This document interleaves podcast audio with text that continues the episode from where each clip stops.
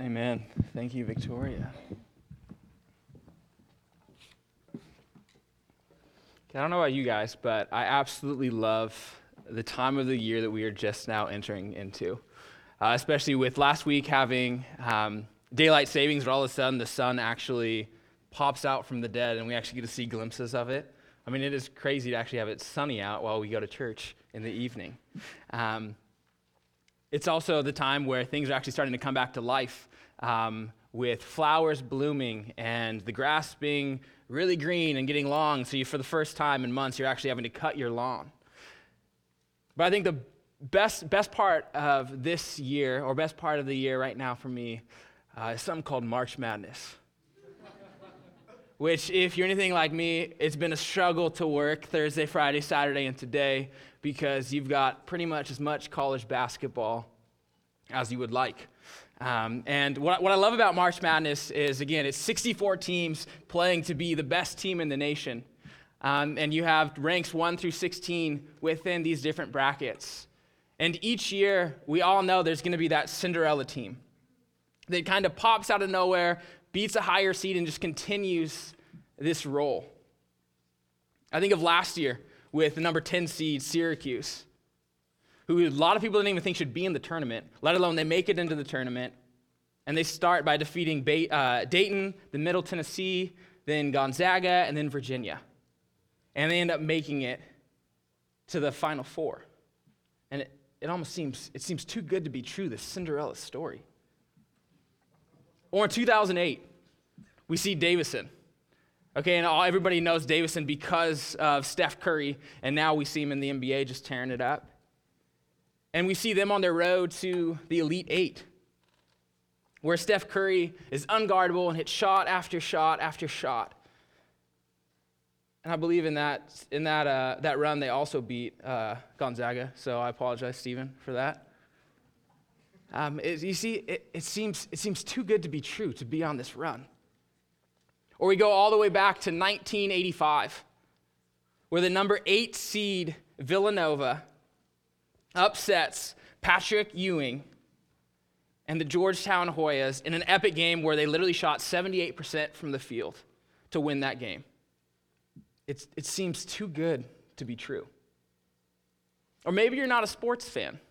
Then we'll use a personal example in my life is you can look at me and then you can look at my lovely wife Anna and you probably think, why the heck would Anna ever pick this guy? You see, it seems, seems too good to be true. You see, there's so many stories in our culture and in our own lives where we can't help but just say, it just seems too good to be true. And tonight, I believe that we get a look at a story in the Bible that honestly, upon the first reading of it, really seems too good to be true. It's the story of Paul's, I mean, of Saul's conversion. And we know this is not the first time that Saul has been introduced in this story. A few weeks ago, uh, Saul was introduced for the first time. And it definitely wasn't the highlight of his life. Because he was present at the stoning of Stephen. At the end of Acts 7, it says, When they cast him, which is Stephen, out of the city and stoned him. And the witnesses laid their garments at the feet of a young man named Saul. And then a few verses later, it says, And Saul approved of this execution. See, that's the first glimpse we get of this character, Saul. Allowing a Christian to be killed, allowing a follower of Jesus to be killed, saying, Yeah, come lay your coats at my feet so they don't get dirty while we pick up large stones and throw them at this man. He approves of that. And then we enter into today's text, where we see him actually getting an extradition order to go 150 miles away. This is how serious he is about getting rid of the followers of Jesus, what they called at that point the way that he's like, I'm going to go 150 miles away so that we can send them back to Jerusalem so that we can punish them. Yet somehow, in this adventure, in this road to Damascus, his life is completely changed. And he goes from Saul, the one that's trying to kill Christians, to then Saul, the one that's proclaiming Christ. You see, it almost seems too good to be true. But the beautiful thing is, it's not. This is scripture, this is God breathed, and this story is reality. To think of it in today's context, a story like this would be as if Saddam Hussein came to know Jesus, was converted, and then actually went and shared the gospel with the Arabs. Like, that just doesn't happen. This is a crazy story. that is absolutely amazing because at the heart of it, we see that God can save anyone and use them for his kingdom. You see, no one is too far gone when it comes to God. No one is too far gone for God to save. And this story really focuses on the conversion of Saul and then kind of what projects out of that. And so today we're going to look at three different elements um, that are present in this conversion story. So if you're taking notes, this will be super simple for you. Uh, first, we're going to look at the characteristics of conversion. Second, we'll look at the cost of conversion. And lastly, we're going to look at the community of conversion. But I think it's prior to looking at the characteristics of conversion, it's important to note that not all of Saul's story is going to be this super common reality. And so I think it's important to address some of the unique elements of Saul's story before we get into what are more of the common elements and I think kind of crucial elements that should be present in our story. And the first is not everyone is going to have this sudden, unexpected encounter with Jesus. You see, Saul has a rare case where he wants nothing to do with Jesus. He actually is trying to do the opposite. He's trying to destroy people They want something to do with Jesus. And Jesus just kind of smacks him and stops him in his tracks and wakes him up. Not everybody's going to have this just aha, shock and awe moment.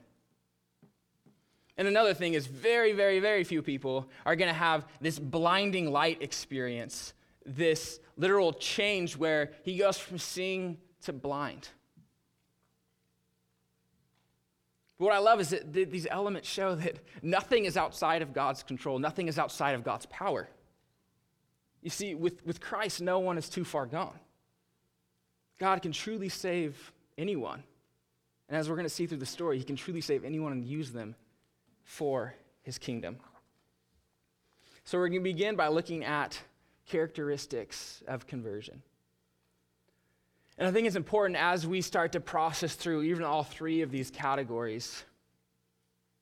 The desire for me is really to bring in a sense of praise and praising God for what He's done in our lives and the lives of those around us, in Saul's life, but also a sense of introspection or even conviction as we look at what's laid out for us and say, is that, is that true of me? The desire is praise and introspection. And so we're going to look at six different elements that are present in his conversion story that I think are typical biblical elements of conversion. It's not that this is an exhaustive list, but I do believe that these elements should be present in a story of somebody coming to know Jesus. So if you join me, we're going to read Acts 9, 1 through 5 to start out with. And if you're going to be using one of the church Bibles under your chairs, you can see that on page 596. So, page 596, and we're going to be looking at Acts verses 1, uh, chapter 9, verse 1 through 5. But Saul, still breathing threats and murder against the disciples of the Lord, went to the high priest and asked him for letters to the synagogues at Damascus so that if he found any belonging to the way, men or women, he might bring them bound to Jerusalem. Again, so that's that point that he actually has this order that he can go out, pull Christians, and bring them back to Jerusalem. And he's breathing out threats. Literally, his breath, his life itself, is threats and murder towards those that belong to the way. And in verse 3, now as he went on his way, he approached Damascus and suddenly a light from heaven shone around him. And falling to the ground, he heard a voice saying to him, Saul, Saul, why are you persecuting me? And he said, Who are you, Lord? And he said, I am Jesus, whom you are persecuting. I think one of the first elements of conversion is you have a personal encounter with Christ. And we see that here where Paul's, our uh, Saul's story might be unique in the sense that he actually gets an audible voice from God. But he has a personal, personal encounter with Jesus Christ. We're all going to meet Jesus in different ways. But the key is that we've all met him. That we all have some kind of story that's saying, I did not know him, and now I know him. I've come to actually meet Jesus Christ. For some of you, it could be through sitting through church sermons and getting to hear Jesus proclaimed. And it's this moment of coming to be like, that's who he is. He's here. I see him. For some of you, it could actually be just walking in nature and getting to see the beauty that God has created and seeing there's something bigger. There's somebody that actually created this and through this and through other means coming to find Jesus. For others, you can see him through dreams or revelation. I think it's really common as I hear story after story of people in the Middle East that actually have no access to the Bible, where in a dream they, they actually see Jesus and he tells them to go to this man at this house and the gospel is shared through that experience. Or for a lot of people, I think it's through friends. God uses people to proclaim his truths. See, we all meet Jesus in different ways, but we all end up meeting him. I think it's important to realize it's not, it's more than just knowing about Jesus, but it's actually having this encounter because as we know, Saul is on this hunt for followers of the way and Saul would know a lot about Jesus and who he is. Though he might disagree on who the followers of the way say that he is, he would know who Jesus is. But it wasn't until he actually encountered Jesus that his life was changed. Conversion is to actually know Jesus, not just know about him. Number two, the second thing we see that is a typical element of conversion is the surrender to the lordship of Christ. And we see that in verses 6 through 8, where again, Jesus said, Saul, why are you persecuting me? He says, Who are you, Lord? Which Lord is really just another word for sir. It's not actually this God fearing awe, Lord, but just, Who are you, sir? he said, I am Jesus, who, are you, who you are persecuting. And Jesus says, But rise and enter the city, and you will be told what to do. Then the men who were traveling with him stood speechless hearing the voice but seeing no one. Saul rose from the ground, and although his eyes were open, he saw nothing. So they led him by the hand and brought him into Damascus. You see, when you come and encounter Jesus Christ, when it's this personal encounter, there's going to be a surrender element. Just as, just as Saul hears, this is what Jesus has told me to do. And so the immediate thing is to get up, respond in obedience, and surrender his life to what God has called him. One commentator put it this way He said, Though decision and commitment are certainly involved, conversion is at root not a decision nor a commitment, but a surrender to the supreme authority of Jesus. And we'll even see later that Jesus, I mean, Saul's first response after having sight is to actually be baptized. That's prior to even having food in his body that we'll see he fasts. And he goes and gets baptized. And even that, that's a surrender, saying, God, I'm going to make a public claim before all these people that I am yours and you are mine. There's a surrender element to the lordship of Jesus. Number three, when you encounter Jesus, you're going to have conviction of sin. And we see that in this story in verse 9, where Saul gets to the city, and for three days he was without sight and neither ate nor drank. So his response to God saying, Saul, why are you persecuting me? Again, God is all knowing, so he, he knows why Saul is persecuting him. But it's this question for Saul to really be thinking through like, what am I doing? And as he processes through that, his response is to pray and fast for three days. Which, again, him being Jewish, it was very common. He would have multiple fasts throughout the week. But this type of fast, a three day fast of no food or water, was really just typical of somebody that was repenting and seeking the face of God. You see, when we come to Jesus, there's going to be there's going to be conviction. Because if we're not convicted, we're still not going to say we need him. Be like, oh, great, nice to see you, but I'm good. I'm on my own way. That's not actually encountering Jesus. That's just knowing stuff about him. When you see the supremacy of him and then you see where you're at, conviction comes. And for some of us, we might be deeply convicted of our sin prior to coming into relationship with Jesus. Where it's kind of like a switch is turned and you're just brought to tears, brought to your knees of saying, This is how low and how wicked I am and how good God is. But some of you, and I'm sure a lot of you who've grown up in the church, it's more of a progression over time. Uh, when I came to know Jesus as my Lord and Savior, I was four years old. And like you can only imagine what the conviction of sin of a four year old is like. I, what, I hit my brother on the head with a tool, or I hit my brother, threw blocks at him. I wrote poop on my van. You know, like these kind of things. True story.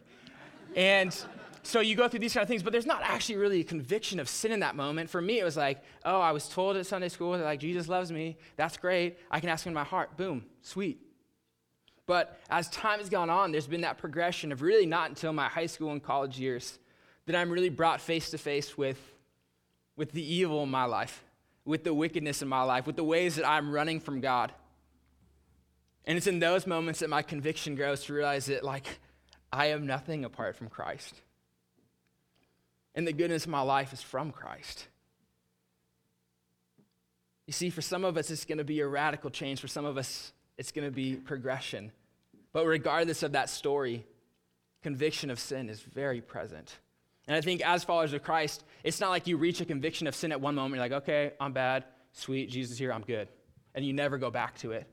But I think as a follower of Christ, we're always having to think through where, the, where are the elements of our life that we are avoiding Jesus or pushing away. Conviction of sin is present now, but present in the future in the days to come.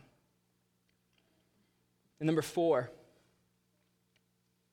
we see we go from spiritual blindness to spiritual sight. And I love this element because we have, we have Saul first saying, Who are you, Lord? In verse 5. And he's spiritually blind at that moment and then actually becomes physically blind as we see the light coming. And then we see in verse 18, as he progresses through finally to coming to know Jesus, this is what verse 18 says. And immediately something like scales fell from his eyes, and he regained his sight. And then in verse 20, and immediately he proclaimed Jesus in the synagogues, saying, He is the Son of God. Isn't this an amazing story that prior to, the last thing he says prior to really encountering Jesus and having this conversion experience is, Who are you, Lord? Who are you, sir?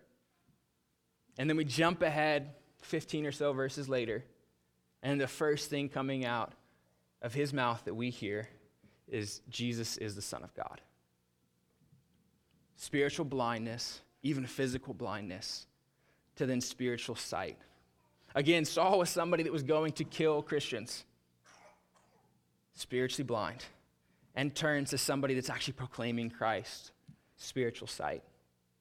And I think in our lives, that's present as well as I think a lot of people I've talked to where it's they come to know Jesus and their sense of morality potentially changes. What they once thought was totally okay to do, now they're kind of struck with, oh, is that actually what God desires for my life? Is it actually super cool to sleep with my girlfriend now? Oh, maybe not, as God's called the sanctity and holiness of marriage. Or I've, they've come face to face with what is the purpose of my life? And I know a lot of you guys are in the college college uh, era and it's trying to think through what is the next steps for me. And so often I feel like it's in the moment that God grabs you and he's saying, hey, you're all about money right now, but I'm going to completely change your course. I mean, when I was a student, I started out in construction engineering management at Oregon State, and I lasted for like a term and a half. And really, the only purpose of me doing that was I thought it'd be cool to own my own construction company and have a truck that said, like, Walker Construction on the side. Like, I don't even like construction, so I don't know why I wanted to do that. But it was again, I had this desire like, I want money, I want notoriety. And I was even following Jesus at that time, but still, through the conviction of the sin, through the God changing your life from opening areas of your life that are blind. I mean, now I'm here today. I transferred schools. I spent a whole different experience so that I can actually proclaim Jesus. And not everybody's story is going to look like mine, but all of our stories are going to have elements of areas of blindness and then actually being able to see. And that sight is refreshing. We finally have 2020 for the first time. And number five, we get to have communion with the body of Christ, with the church. And I think this is a sweet, sweet element. I mean, we see right away that Ananias, Ananias, when he first talks to Saul, he says, Brother Saul, which is so rare that this is the first time he's ever met him, but it's inviting him into the fold, saying, You are part of our family. You see, when we come to know Jesus, when we are converted, we're not just converted to him, we're converted to his people. And with that, we get brothers and sisters galore. There's no single child in the family of God. And later on, we see that as soon as he regains his sight, he actually joins the disciples in Damascus. That's the first thing he does. After he, he regains his sight, he gets baptized, he eats, and then he goes to join the disciples in Damascus. And then later, when he enters Jerusalem, his first objective is to again join the disciples. There's this idea that when you join the family of God, you're actually joining the family of God and being part of what God is doing in the world with his people, for his people. But we're going to unpack this a little bit more in the third section as we look at what the community of conversion actually looks like. And then lastly, the sixth is when you're converted, there's going to be conversion to commission. There's going to be conversion to commission. And as we see in verse 19, he says, There was a disciple at Damascus named Ananias. And the Lord said to him in a vision, Ananias. And he said, Here I am, Lord. And the Lord said to him, Rise and go to the street called Straight, and at the house of Judas look for a man of Tarsus named Saul. For behold, he is praying and he has seen a vision of a man named Ananias come in and lay hands on him so that he might regain his sight. But Ananias answered, Lord, um, I have heard from many about this man, how much evil he has done to your saints at Jerusalem. And so he has authority from the chief priest to bind who call on your name. But the Lord said to him, Go, for he is a chosen instrument of mine to carry my name before the Gentiles and kings and the children of Israel. See, Ananias is not just, hey, you prayed this prayer, now you got to get this card that's just to get out of hell free card, and you just kind of put in your back pocket, and you do your own thing, and you kind of go to church for a little bit when you can, and you read your Bible when you can, and then when you get up those pearly gates, you like pull out the card, and you're like, oh, remember this one? Here's my ticket in.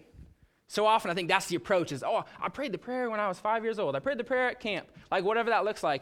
Nowhere in here, nowhere in my tenets of conversion, of what the Bible says is there's this pray this prayer element.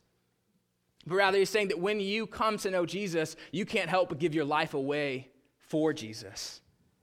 You see, we are saved so that we might actually give our life away. And what is the first thing that Saul does? He actually preaches the gospel boldly. Like that's the amazing thing is he's he's saved into Jesus' family. The next thing you know, he's trying to produce more in the family of God.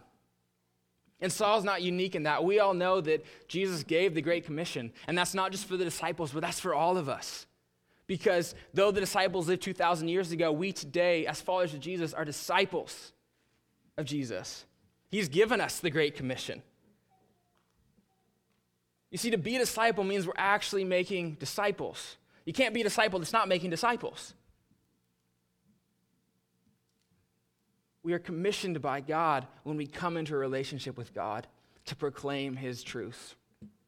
And I really think if we actually have been brought into the fold of God, if we've experienced God, if we've been convicted of sin, if we've surrendered to Him, if we've gone from spiritually blind to spiritually seeing, if we're part of this family, then why would we not tell people about it?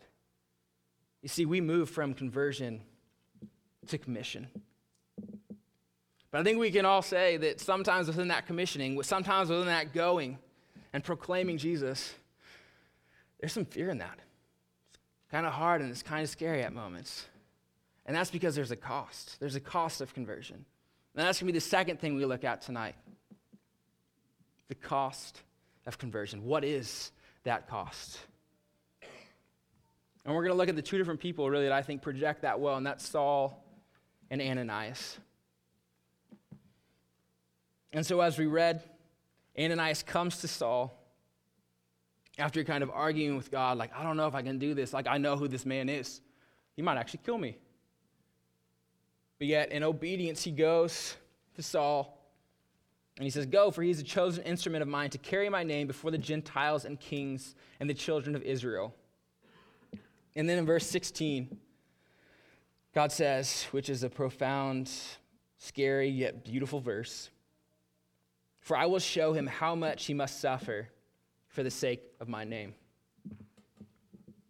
You see, in our, in our commissioning, in our conversion, we also have to realize that there's a cost. But I hope that we realize tonight that that cost is so worth it. That we could do it time and time and time again for what is our reward, for what is the benefits of coming to Jesus. And we even see within this section, if you guys slide down to verse 23, where within this section, right after Saul comes to know Jesus, twice his life is threatened. In verse 23 through 25, they say, When many days have passed, the Jews plotted to kill him, but their plot became known to Saul. They were watching the gates day and night in order to kill him. But his disciples took him by night and led him down through an opening in the wall, lowering him in a basket. It's a very creative way to get out of a bind. So if you have a lot of friends, get baskets, put them by your window, you guys will be set.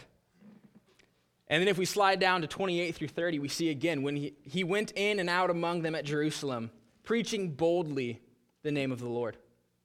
And he spoke and disputed amongst the Hellenists. And Hellenists are Greek speaking Jews. And they were seeking to kill him. And when their brothers learned this, they brought him down to Caesarea and sent him off to Tarsus. So, twice I mean, within what, 10 to 12 verses of him coming to know Jesus, being converted, his life is on the line. This is realistically within the first few years of ministry. You see, he went from the persecuted, or the persecutor, to the persecuted.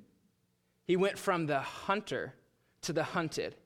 He went from causing suffering for Christians to suffering for Christ. And actually, later we see Paul gives kind of a glimpse. That we see, okay, these are two moments where Saul's life is on the line. Uh, but as we progress through Saul's letters and him sharing his life experiences, we realize that these two experiences are actually just a drop in the bucket from what he actually experiences by following Christ. And in 2 Corinthians, um, he actually has this to say that just kind of gives a nice little glimpse of his life and the suffering he experienced. He said, Five times I received at the hands of the Jews the 40 lashes less one, which 40 lashes supposedly was the number that you would die if you got hit that many times. Three times I was beaten with rods. Once I was stoned. Three times I was shipwrecked. Danger from robbers, danger from my own people, danger from false brothers, and toil and hardship through many a sleepless night, in hunger and in thirst, often without food, and cold and exposure. And apart from other things, there's the daily pressure of me on my anxiety for all the churches. You see, he was constantly living within this reality that suffering was just part of, part of being a follower of Jesus. And that's a common theme throughout the life of the apostles. Because I think all but a few of the apostles were, were martyrs, and they were not pretty ways to die. History actually has it that Rome killed, killed Saul by decapitation. That was the end of his life. You see, Saul suffered much for the sake of Christ. There was an immense cost when it came to Christ, and I can't help to think of Dietrich Bonhoeffer's famous saying, and Dietrich Bonhoeffer was a pastor, a theologian, and ultimately a martyr for Christ. And he has this saying that I'm sure a lot of people have heard before, but he says, When Christ calls a man, he bids him come and die. And that's, that's true of Saul. And honestly, I think that's true of us. And we probably won't have the same experience that Saul has. But at the same time, suffering is part of, part of the Christian experience.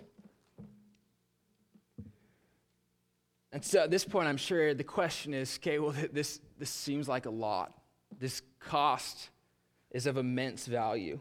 Like, how can we cover that cost?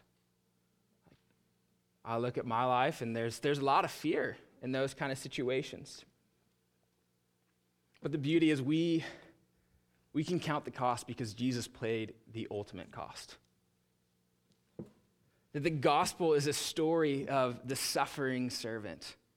You see, we can suffer because we know that Jesus suffered, that Jesus was the one that had that 40 lashes minus one. Jesus was the one with the crown of thorns, with the nails through his hands, through the nails through his feet, pierced side. You see, we can carry the cross because he first carried his.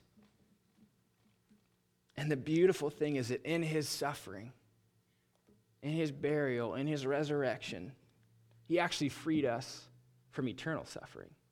Because apart from Jesus, we're apart from God. And apart from God, you will suffer for eternity. See, in John 16, this is Jesus, and he says, In this world you will have tribulation, but take heart. I have overcome the world. Like, what a beautiful statement. Is we can face trials, we can face struggles, we can face suffering. But if we know that the world has already been overcome and we are aligned with the one that has overcome the world, then what is in front of us looks nearly as bad as what it used to.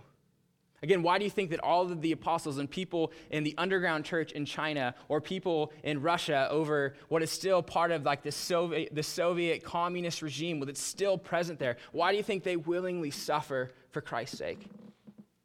Because they know it's worth it, because they see the end. They see Jesus glorified next to his Father. And it's through that that we can actually rejoice. Because it's through his death, burial, and resurrection that we can actually be united with Christ. Again, Saul, who later becomes Paul in Romans, he writes If we have died with Christ, we believe that we will also live with him. You see, death is not the end, but it's just the beginning of actually eternity with Christ, which I guarantee you is far better than what we love in life now. So, as you look at our own life, are we willing to count the cost? Would I actually be willing to go to an unknown people group to potentially face suffering?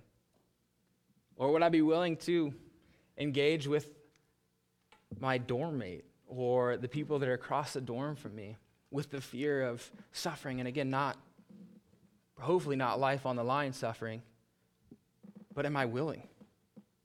See, for some of us, the cost might be little, and it might be simply being judged for our beliefs, or we sound archaic, or we sound judgmental, or you're thrown into just being a hypocrite like everybody else. Or for some of us, the cost might be great. I mean, there's a true reality that within this room, some of us, if not many of us, could lay our lives down for our Lord and Savior. But we all know that in the end, it is worth it. I mean, think of the apostles in Acts 5 that we attacked a few months ago, where after them being beaten and told not to talk about Jesus anymore, they left and they had this to say. They said, rejoicing that they were counted worthy to suffer dishonor for the name of Jesus. There's actually this idea that to suffer for Jesus is praiseworthy. It's actually an amazing experience that you're actually joining God in what he experienced on this earth. Or again, Paul in Romans, he says, We suffer with Christ in order that we may also be glorified with him. I don't know about you, but I want to experience the glory of God. I want to be glorified with Him. And if sufferings are out to take it, then sign me up. Sign me up day after day to experience the glory of God. Or we see again Paul in Philippians. He says, For it has been granted to you that for the sake of Christ, you should not only believe in Him, but also suffer for His sake. Like it's been granted to us. Like, what if we actually view that as an honor? Just as the apostles did, what if we did as well? Or lastly, in 1 Peter, where he says, Yet if anyone suffers as a Christian, let him not be ashamed, but let him give glory to God in that name. You see, within our walk, there's, there's going to be a cost to following Jesus. And sometimes as I look at the way the world's headed, I think that cost can continue to increase and increase, and maybe not in our generation, but in the generations to come. There's true cost potentially on the line for following Jesus, much more than, oh, I'm judged in my class because I have this view about marriage or this view about homosexuality or this view about drinking or drugs or whatever. But your life could actually be on the line. And the beautiful thing is, the story of Saul, I think, really shows that it's so worth it. It is so worth it following Jesus. And secondly, someone else in this story had to count the cost of following Jesus, and that's Ananias. And I think often when we look at this story, we're, we automatically are going to go to Saul and be like, dude, look at Saul because we know the rest of his life and what goes on. That's a huge cost that he paid. Yet Ananias is in 10 ish verses of the Bible, and this is the only this is the only time that he's even brought up. But the thing is, God calls Ananias to do something that he, he doesn't want to do. I mean, we see in the text how God says, Hey, Ananias, I need you to go to Straight Street to meet this man, Saul. You might have heard of him. And I need you to talk to him, pray with him, and you're going to be the one to give him a sight. And again, Ananias is like, Dude, I know who this man is. Like, he's coming here to kill me. He's coming here to bring me back to Jerusalem that I may potentially have the same fate as Stephen. Yet in the end, he obeys God. And I really think it's because he wants to see that kingdom growth. He wants to potentially even face suffering for the glory of God because he realizes that the kingdom growth and obedience to God is way greater than persecution or even death. And then I look at my own life because realistically, as I look at this story, I don't relate to Saul that often because I do not face that kind of persecution. I do not face that kind of suffering. But I think of Ananias and Ananias being called to go proclaim Christ to a stranger. Are we willing to count the cost for our friends? Are we willing to count the cost for strangers? Like, how often do we hear that little voice in our head that says, hey, go talk to that person or go pray for that person? And you're like, what'd you, what'd you say? Like, I don't think I heard that. He's like, hey, go talk to that person. Go pray for that person. And you're like, okay, give me like two hours. And then the guy leaves and you're like, oh, dang it, I missed it. Like, that's so often, I think, how we approach those situations. Yet Ananias, he says, God, I, like, I know who this man is. And God says, go. And what does he do? He, he obeys, he responds. He counts the cost and he says, It is worth it. And I know that every time I've listened to the Spirit of God in my life, of His prompting, of His direction, I don't walk away from that experience and be like, oh, dang it, that was a mistake. Every time God is faithful and He's going, maybe it's not going to be the most fruitful conversation, but you're going to see God working in your life. You might see God working in that person's life years to come. I know there's stories of people in this room that they've had gospel conversations, walked away, and been like, that was absolutely terrible. I don't even know if I shared the gospel. And then two years later, you see that person at church, life transformed. But it takes that step. God uses people. And I currently live in a fraternity as a house dad. And I know there are so many experiences in my life when many of those guys don't know Jesus that I've missed conversations to have where I've been sitting there and we've been talking about life, or they even will bring up some spiritual thing, and and I feel this prompting to say something, and I just let it pass.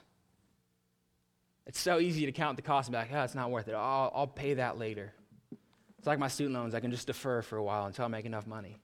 And then I'll, then I'll do it. Or for me, and I know I'm sure Josh and Stephen can relate, is like you get the classic question of, hey, so like, what do you do?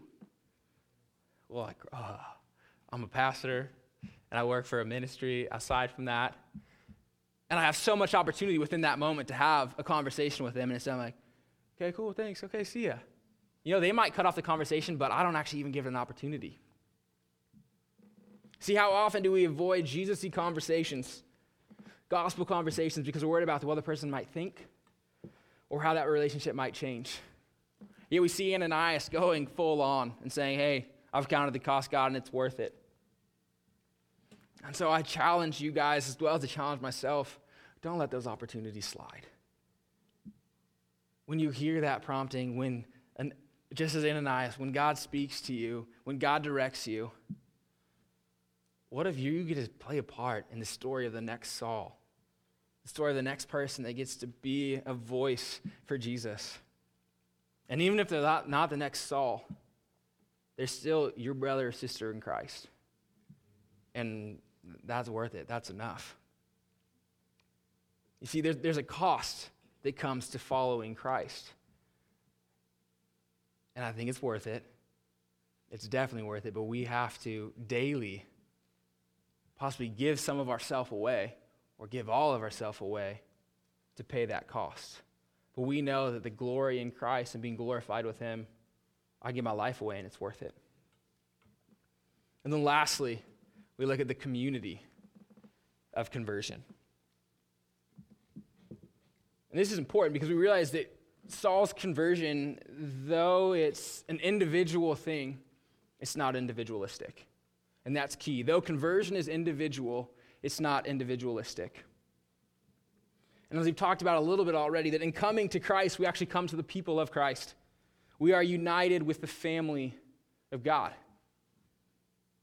And partly I love this story because we actually see how God uses Ananias to share the gospel with Saul, to be part of his story. And I think just in the same way God has called us as a community, us as members of the branch, us as members of churches of Corvallis, as followers of Him, to join in the proclamation of Jesus Christ, to be part of conversion stories, to be part of sharing the gospel with our friends. Because it's not an individual thing. It's not, I'm going to keep Jesus inside me and cover him up in a box. But I think it's so easy to do that. And we're like, until somebody comes and like takes off the box and says, hey, tell me the gospel, I just keep it kind of in here.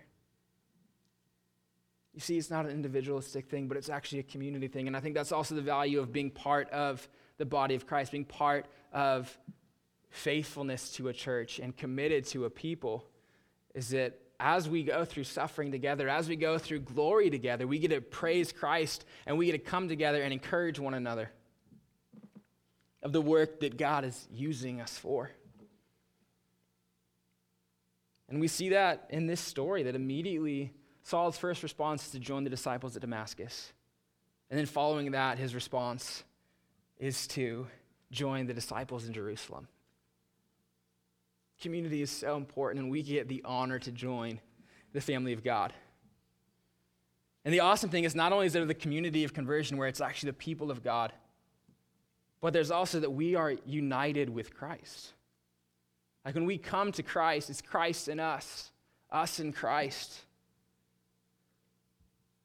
Upon coming to Christ, we're actually always in community even when we feel alone, even when, you know, Saul's off on his own adventures that we'll see in the coming chapters of Acts, he's not actually alone because he has Christ with him.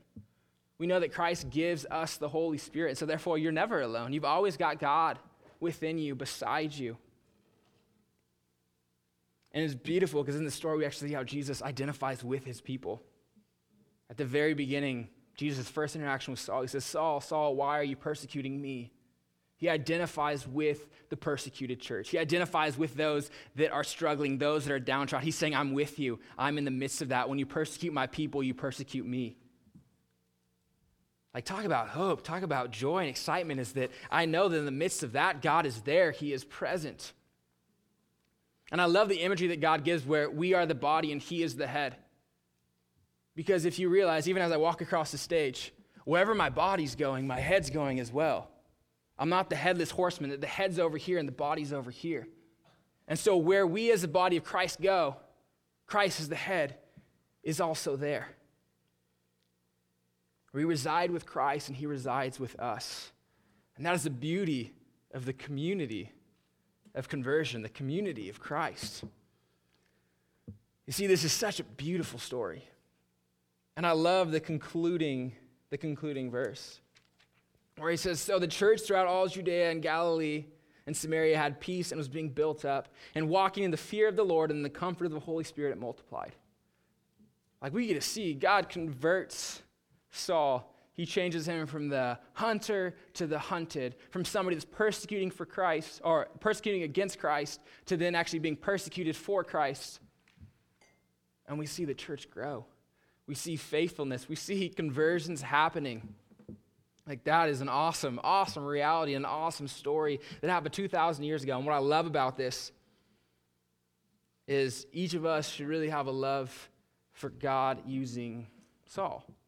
Because Saul was the one that proclaimed Jesus to the Gentiles. And unless you're Jewish, we're all Gentiles.